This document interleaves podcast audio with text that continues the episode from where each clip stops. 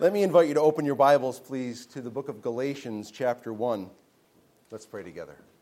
Father, thank you that we have this opportunity to worship you in song and prayer and giving and fellowship and in your word.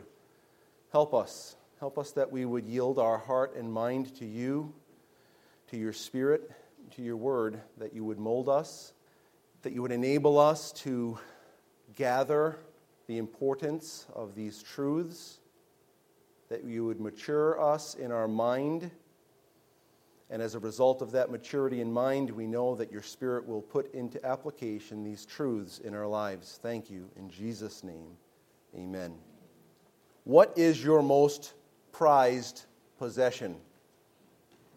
Now, don't be spiritual. I'm just talking about something that you like. Like maybe you have a car or a ring something that you, what is your most prized possession? Why is it so precious to you? What makes it so precious? Since it's precious, do you try to protect it? What do you do to protect that precious possession, that treasure of yours? Jesus spoke of treasures that would rust and could be stolen. Then he spoke of treasures that would never be taken away, that would last for an eternity. He said, Where your treasure is, there will your heart be also.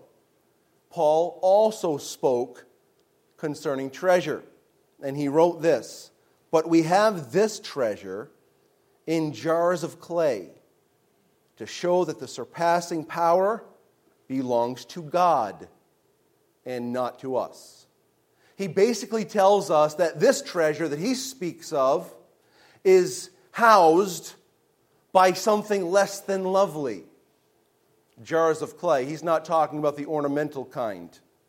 He's talking about this just in a, in a functional container.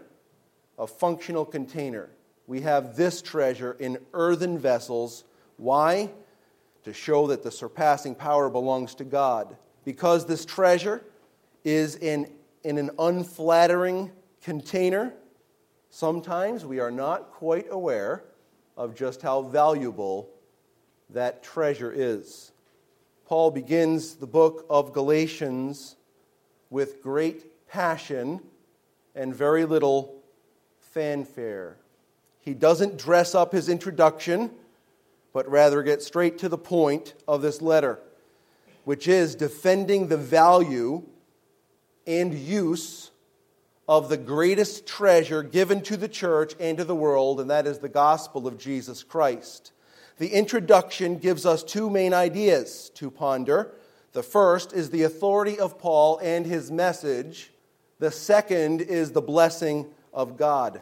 We already read Galatians 1 1 through 5 responsively. I want to do so again. I'll read it, and you can follow along in your copy of God's Word. The Bible says, Paul, an apostle, not from men, nor through man, but through Jesus Christ and God the Father, who raised him from the dead, and all the brothers who are with me, to the churches of Galatia. Grace to you and peace from God our Father and the Lord Jesus Christ, who gave himself for our sins to deliver us from the present evil age according to the will of our God and Father, to whom be the glory forever and ever. Amen. First of all, we want to notice that God's calling enables us to preserve, persevere regardless of opposition. God's calling enables us to persevere regardless of the opposition. Now, you can understand just by the way this letter is written. If you've read through Galatians, and I trust you have, and I trust you'll be reading through it regularly through the course of our study. One of the things you'll notice about the book of Galatians is there are opponents to the gospel, opponents to the message that Paul preaches. And Paul really doesn't pull any punches. He's very strong in his accusations against those who would distort the gospel of Jesus Christ. The reason he is so adamant the reason he is so strong, the reason he is so offended by these, this opposition, is the gospel of Jesus Christ is the greatest treasure we could possess in this earth and into eternity. The gospel of Jesus Christ saves us eternally and saves us presently. We'll see that a little bit later.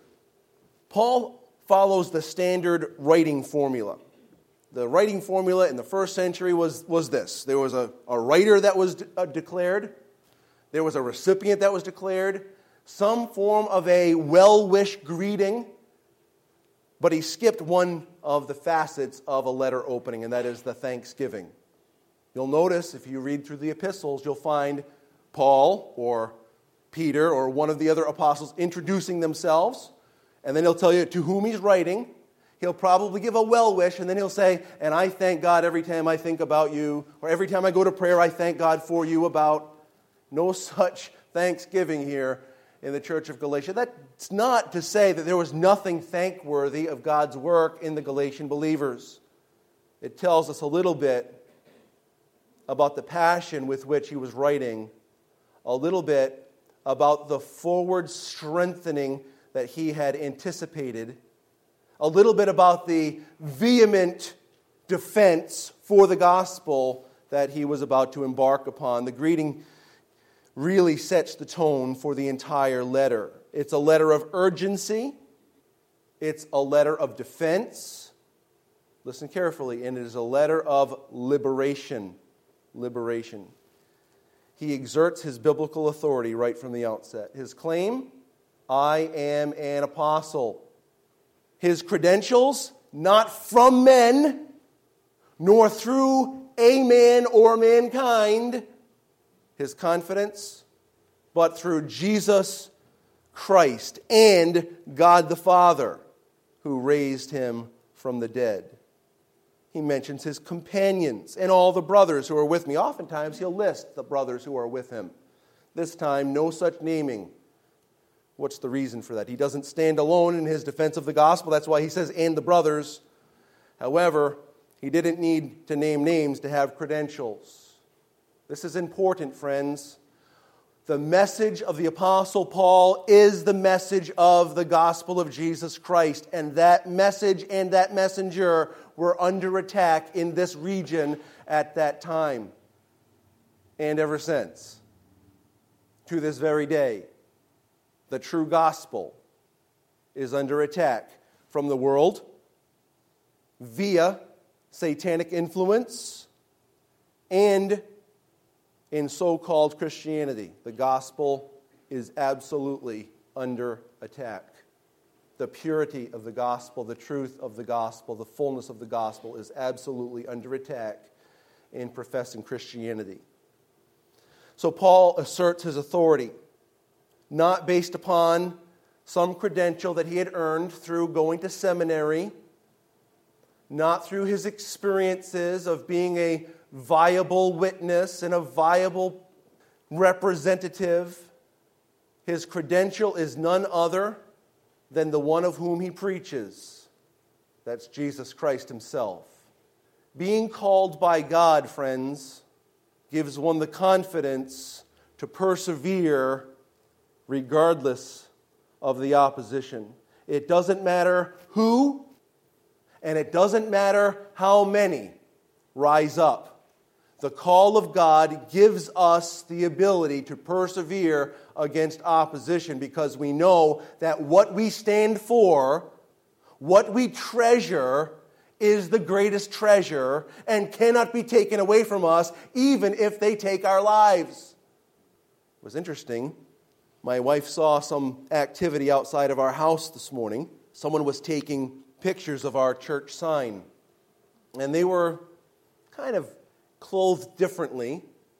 And they may have had a, a particular way that you could say, mm, I wonder if that could be one of those types of people that plans an attack against the church. It was just the, the, the setting for it. So my wife said, this, There's someone strange outside taking pictures of the sign. I'm ready to get take a shower. I'm showering. I'm thinking, yeah, all right, whatever. And I'm thinking, all right, well, let, let's suppose this were the day, folks. I'm not saying that particular person that's true about them. I, I, I doubt it is. I don't think we weren't racial profiling or anything like that. It's just it's something that comes into your mind in this day and age after all the things that have gone on over these last months and years. What if today's the day? I'm just thinking, what happens if someone comes in with an AK 47 and, and, and has it pointing? Hey, you know what? My, my first response, so far as I know, God is my witness. Friend, don't pull the trigger yet. Listen first, then you can pull the trigger. I'm not scared to die, friends. I really am not. Why? Because I know the gospel. God has saved my soul. He saved me eternally. I have no fear of death. What we hold in our hands in the pages of the scriptures, the gospel of Jesus Christ, is the greatest treasure we could have. And we have an authority from God to proclaim this. Paul says, I am an apostle. The term apostle is one sent, a delegate, or a messenger. Now, some, some churches think that there's a continuation of the apostles and they call apostle so and so, apostle so and so, and all of that. Um, well, let's just say this from our understanding of Scripture, and it is a strong understanding of Scripture. The, uh, apostles stopped in the first century. Okay, there's no apostles now. They don't have the right to say, Yes, I'm an apostle and I speak on behalf of Jesus Christ, and then they tell us something different than the Scriptures.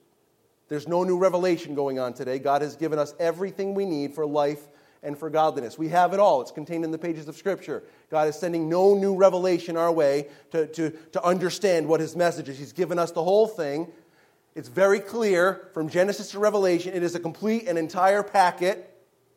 It carries one storyline, and that is God rescuing us from our sin that we might worship Him and declare His glory forever here on earth and throughout all of eternity. There's no new revelation. Paul says, I am an apostle. Now, we remember something about Paul's apostleship. It was a little different than the others. You'll remember uh, James and John and Peter and the rest of the, the disciples that followed Jesus. They were his disciples that he called them. And you remember that one of them was a, a dissenter turning him in. Remember Judas Iscariot? And then they replaced him with Matthias in Acts chapter 1. They gave two credentials for the, the new apostle. He had been with Jesus and seen his ministry in and out, and they had seen the resurrected Christ. You'll remember these things. But then take a look with me at 1 Corinthians, just two books to your left. 1 Corinthians chapter 15. Paul is a unique apostle he humbly and rightly calls himself the least of all the apostles. The reason he's willing to say that is because he's a sinner like the rest of them, and every one of us should view ourselves as the least. Oftentimes, we are tempted to look at ourselves as the best. The reality is, when we understand truth and we really know ourselves, we really would recognize that we are the least. Paul recognized himself as the least of the apostles. Take a look beginning in verse 1 of 1 Corinthians 15.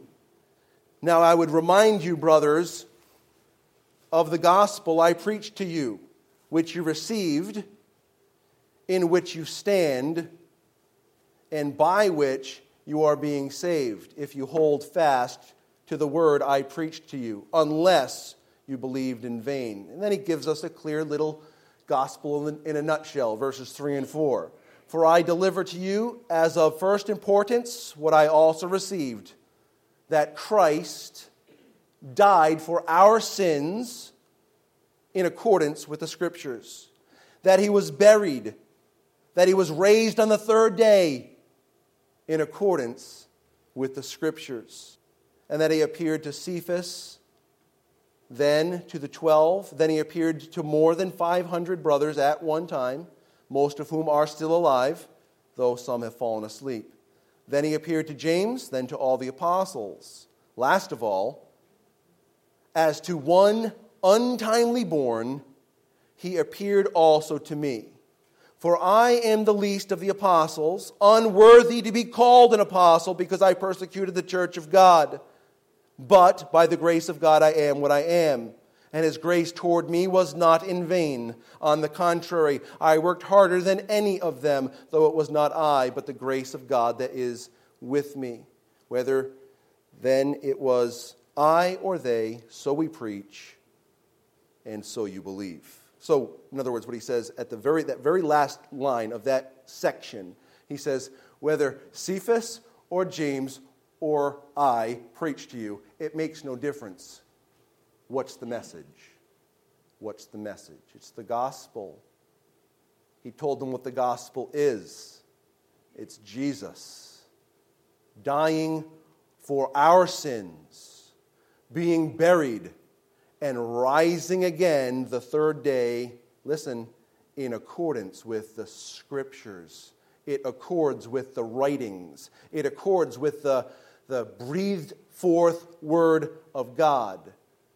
So, the gospel. Paul is an apostle. Paul will point to his special relationship with Jesus Christ as he continues the letter to the Galatians. Take a look back in Galatians chapter 1. We'll look a little further in the context at verse 11. Paul's pointing to his special relationship with Jesus Christ. In verse 11 of Galatians chapter 1, he writes, For I would have you know, brothers, that the gospel that was preached by me is not man's gospel, for I did not receive it from any man, nor was I taught it, but I received it through a revelation of Jesus Christ. Look a little further at verse 15. But when he who had set me apart before I was born and who called me by his grace was pleased to reveal his son to me in order that I might preach him among the Gentiles, I did not immediately consult with anyone. He doesn't need credentials from men, he doesn't need to be taught by men. He has a direct word from God, and it's the word that is in accordance with Scripture, but it's, it's all encapsulated now, isn't it? It's, the canon of Scripture is closed. We have everything we need. And so that apostleship no longer exists. However, God still does send people. But because of this commission that Paul had from Jesus Christ, he would stand with unshakable confidence. But God still calls people to service. God still calls people to service. An example of that would be Timothy, who was a protege or a, a, a disciple of Jesus Christ via the Apostle Paul. Listen to what Paul says to Timothy concerning his calling. He says, Do not neglect the gift you have, which was given you by prophecy when the council of elders laid their hands on you. Now, the council of elders did not give that gift. The council of elders acknowledged that gift, they recognized that gift. They did not produce the call. How were the leaders of the church, listen carefully, how were the leaders of the church to assess someone's calling? Was it by word of mouth? Well, so I, I, I've been sent by Jesus. I am a messenger of Jesus. I am a prophet of Jesus. Is that how it's authenticated? No. No, God actually gave them criteria that they could follow to say, this is a person called by God. You can find it recorded in 1 Timothy chapter 3. You can find it recorded in Titus chapter 1. And then you can find some more in 2 Timothy chapter 2 verses 22 and following. These passages give us qualifications for those who would lead God's people. We call them elders.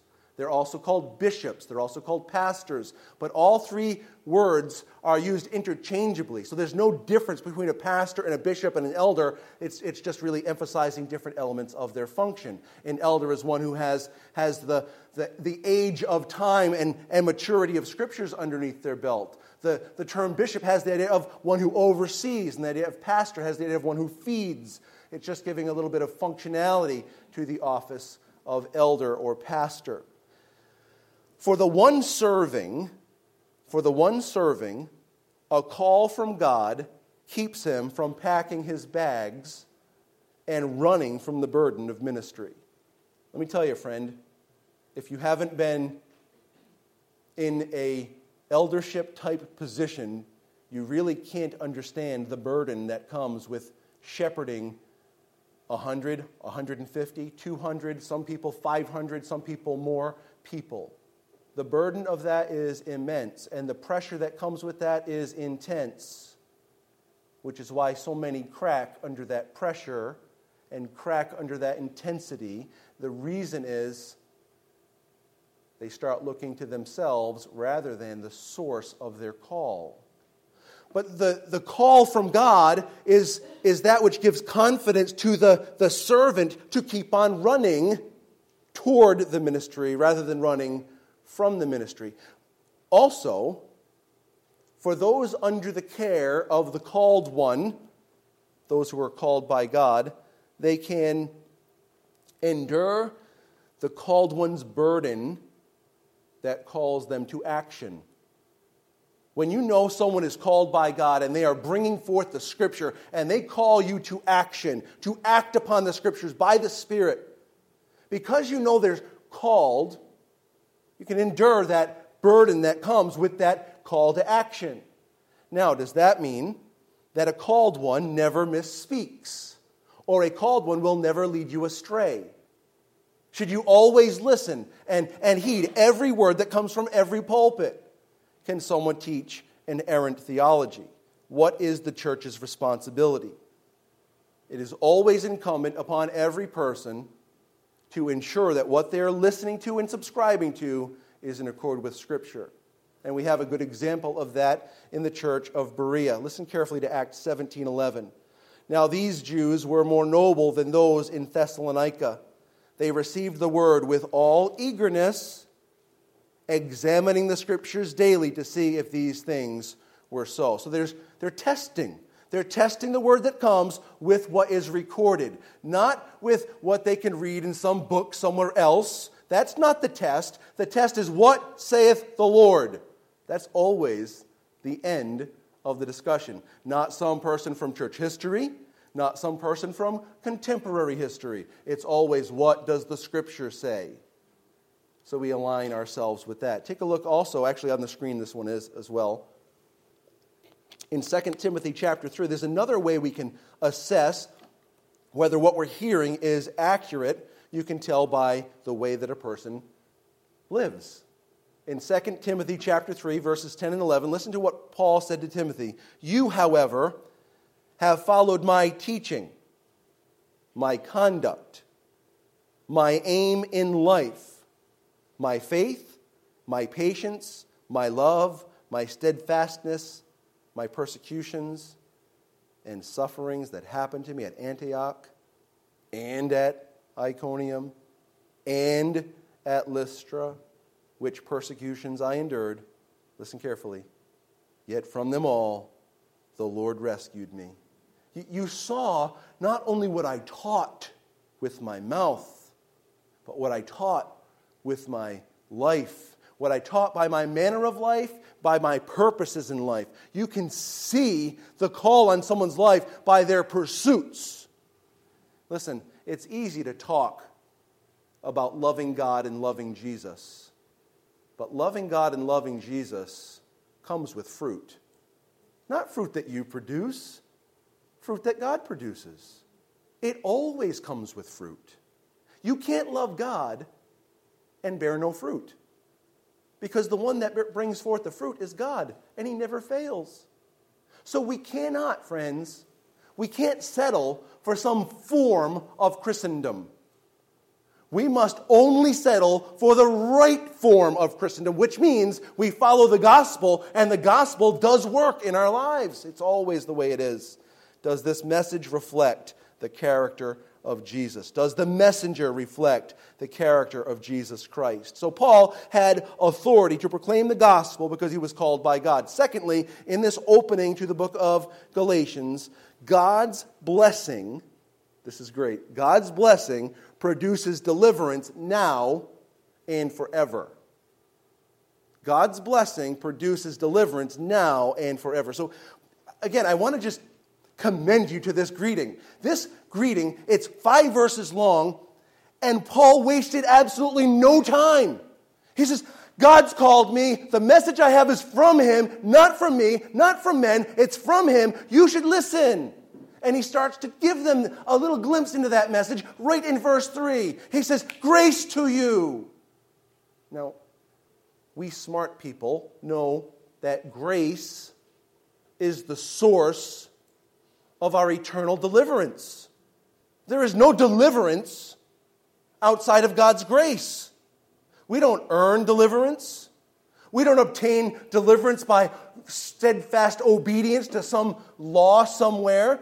Grace is the source of eternal deliverance. We know Ephesians. Take a look there. Take a, take a right. You're going to go through Philippians and go to, right to Ephesians chapter 2. Very well known passage of Scripture that, that really, it really lays out our plight. It lays out the dilemma that we have as human beings. Ephesians chapter 2, beginning in verse 1. And you were dead in trespasses and sins. In those trespasses and sins, which you once walked, following the course of this world like everybody else, following the prince of the power of the air, the spirit that is now at work in the sons of disobedience, among whom we all once lived in the passions of our flesh, carrying out the desires of the body and the mind, and were by nature children of wrath like the rest of mankind. This is, this is our plight. This is who we are. We're born like this. We grow like this. Like that's how every day we grow in our ability to be just like this. But God, being rich in mercy because of the great love with which He loved us, even when we were dead in our trespasses, made us alive together with Christ. By grace you have been saved, and raised us up with him, and seated us with him in the heavenly places in Christ Jesus, so that in the coming ages he might show the immeasurable riches of his grace in kindness toward us in Christ Jesus. For by grace you have been saved through faith, and this is not your own doing. It is the gift of God, not a result of work, so that no one may boast. Grace to you. This is the source of our eternal deliverance. And then he says, and peace. We can add, because it's in parallel construction, peace to you. Peace to you. Peace, friends, is the result, the result of our eternal deliverance. Take a look with me at Romans chapter 4. His pronouncement, his well wishes, he changes the standard greeting of the first century. In the standard greeting of the first century, he kind of they, they would say, "Hey, joy, joy, and well-being." That's what they would say. Joy and well-being, happiness and wholeness of spirit. That's what they would say. Paul Christianizes it and says, "Grace to you." The source of God's eternal deliverance, and peace to you, the result of God's eternal deliverance. Look, please, in Romans chapter 4, beginning in verse 20. We're cutting right into the midst of a discussion concerning Abraham's faith that brought forth justification. No unbelief made him waver concerning the promise of God, but he grew strong in his faith as he gave glory to God, fully convinced that God was able to do what he had promised. I want to stop there just for a second. Do you remember Abraham? Was he perfect? You could name a list of sins from Abraham, even related to this very subject. Hagar had a great idea, oh, excuse me, his wife Rebecca had a great idea. Listen, I'm just too old for this thing. It's just not happening. Here, have Hagar, my handmaid. We'll have a, we'll have a son by her. Does that reflect anything of a wavering in Abraham? I'd say it does. I'd say it does show a little bit of weakness, even regarding faith. But in spite of all of that, despite all of that, he stands as the father of the faith because back in Genesis 12, when he was in another land, God told him to get up from his land and go to another place, and God would bless him, etc., etc. You know how Genesis 12 reads. And he did that. And then God said, I'm going to I'm going to give you an inheritance through a son. And he waited. And then he faltered, and then he waited again. And God brought forth that promise ultimately in the person of Isaac.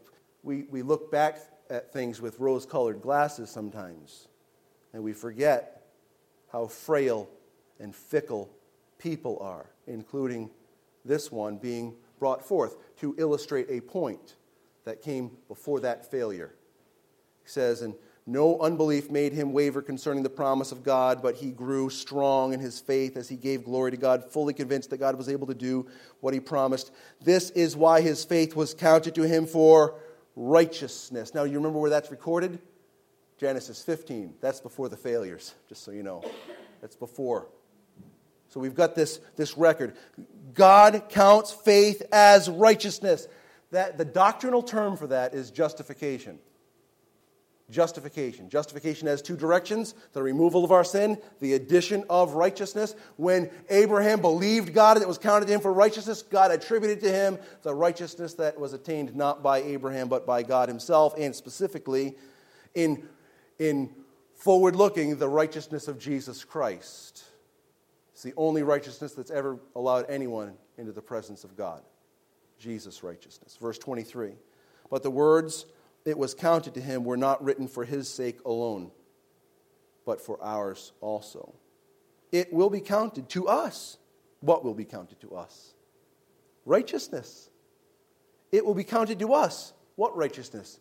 Jesus' righteousness. It will be counted to us. This is, this is the best news. This is the treasure that we hold in earthen vessels. Jesus' righteousness on my account. There's no better message. There's no better treasure because everything else leaves you on the outside looking in for eternity. Listen, listen, this is, this is the treasure we hold.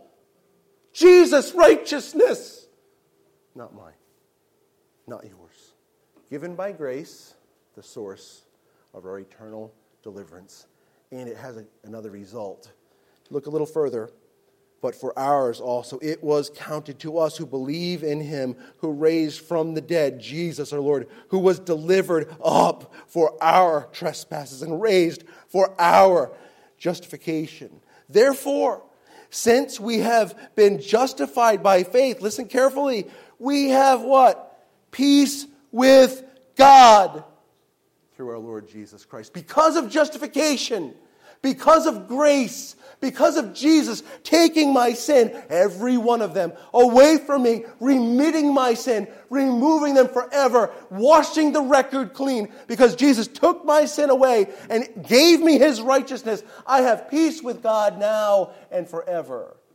Paul, here's Paul. Paul, an apostle, not from men, nor through man, but through Jesus Christ and God our Father who raised him from the dead with the brothers to you churches in Galatia. Grace to you. You need grace because it's the source of eternal deliverance. And peace. You need this peace because it is the result of eternal deliverance. Listen, this, this is the best news, and it's all God's blessing.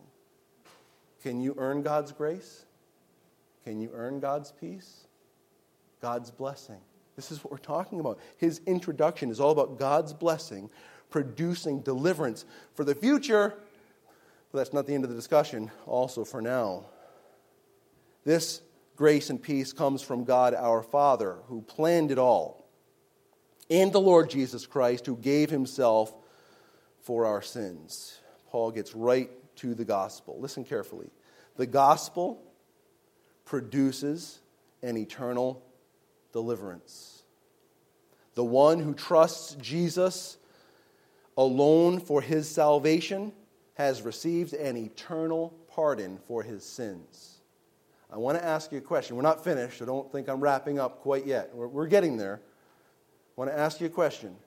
Have you experienced eternal pardon for your sin? I'm talking to you.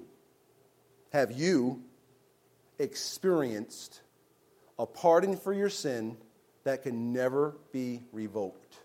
The gospel, Jesus, removes forever the debt, guilt, and condemnation for our sin. And this is what Paul says to start the book of Galatians. He holds nothing back he starts right at the beginning with this assault against the false teachers. He is very sharp, he is very strong, he is very opinionated, and he doesn't, he's not politically correct. Grace to you. If he wanted to expand upon that, what he would say is these false teachers are distorting grace. Peace to you.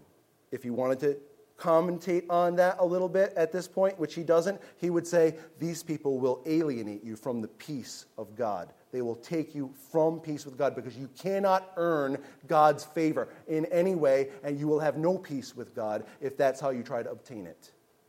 He's very strong. He's telling you that this comes from God, this message comes from God, and it's for their benefit. God's blessing produces deliverance now and for eternity. Why do I say now? What, what is that coming from? Take a look at verse 4. Galatians 1 and verse 4.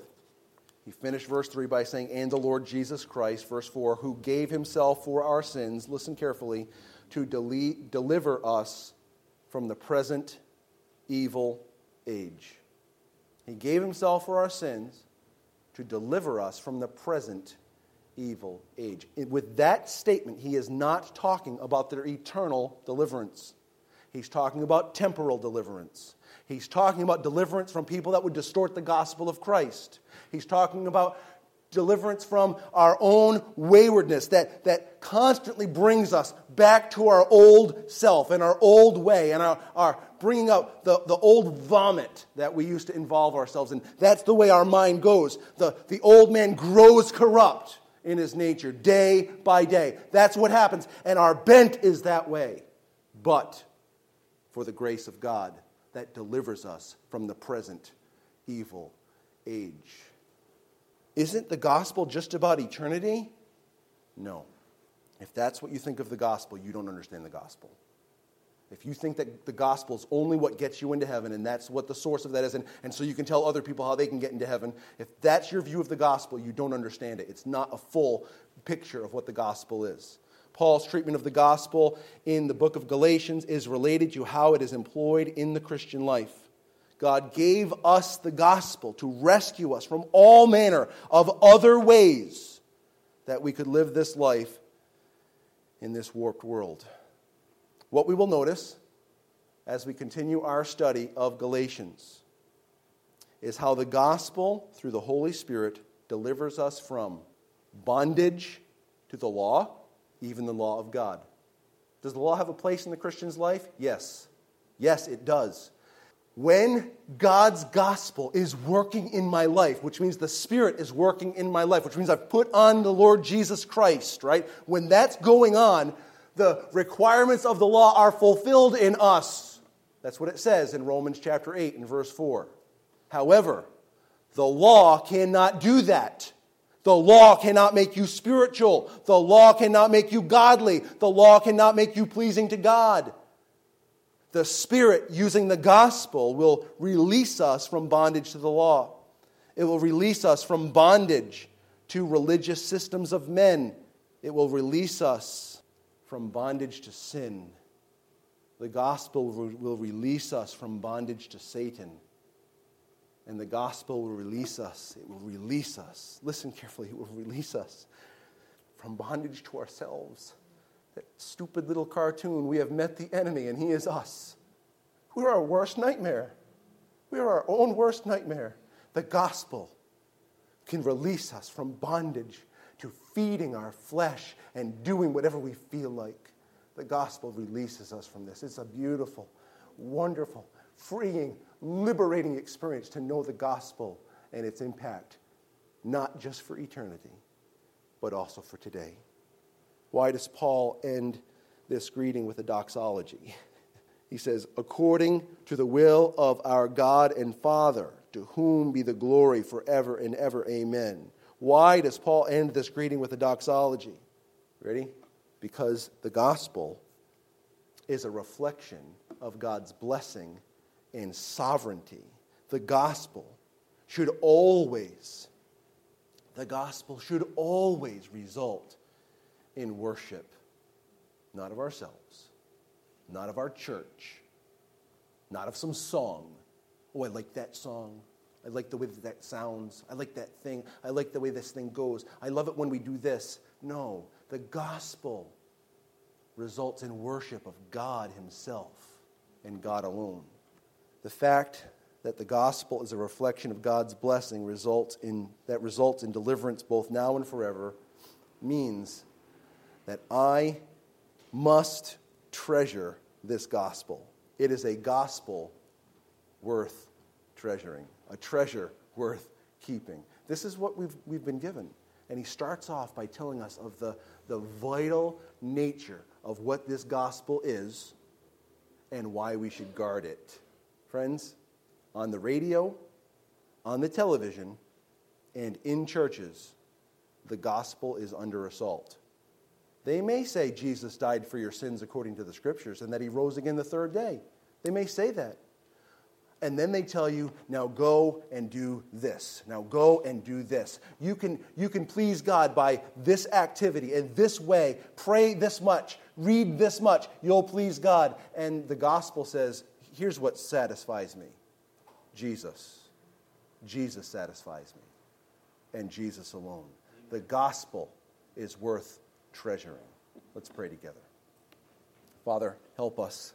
Help us to treasure what you've given to us the blessing of grace, the blessing of peace with you, the blessing of eternal life, the blessing of righteousness forever, and the blessing of liberation from our own wickedness.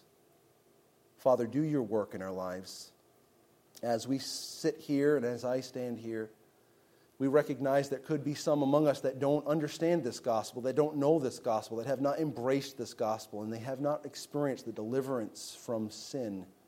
We ask, Father, right now in this hour, that you would reveal the truth of the gospel to that one, two, three, four, or however many it is that have not embraced Jesus alone for the remission of their sin and the addition of your righteousness. Bring forth the salvation of men and women for your glory. May you do your work that we could never do. We pray in Jesus' name. Amen.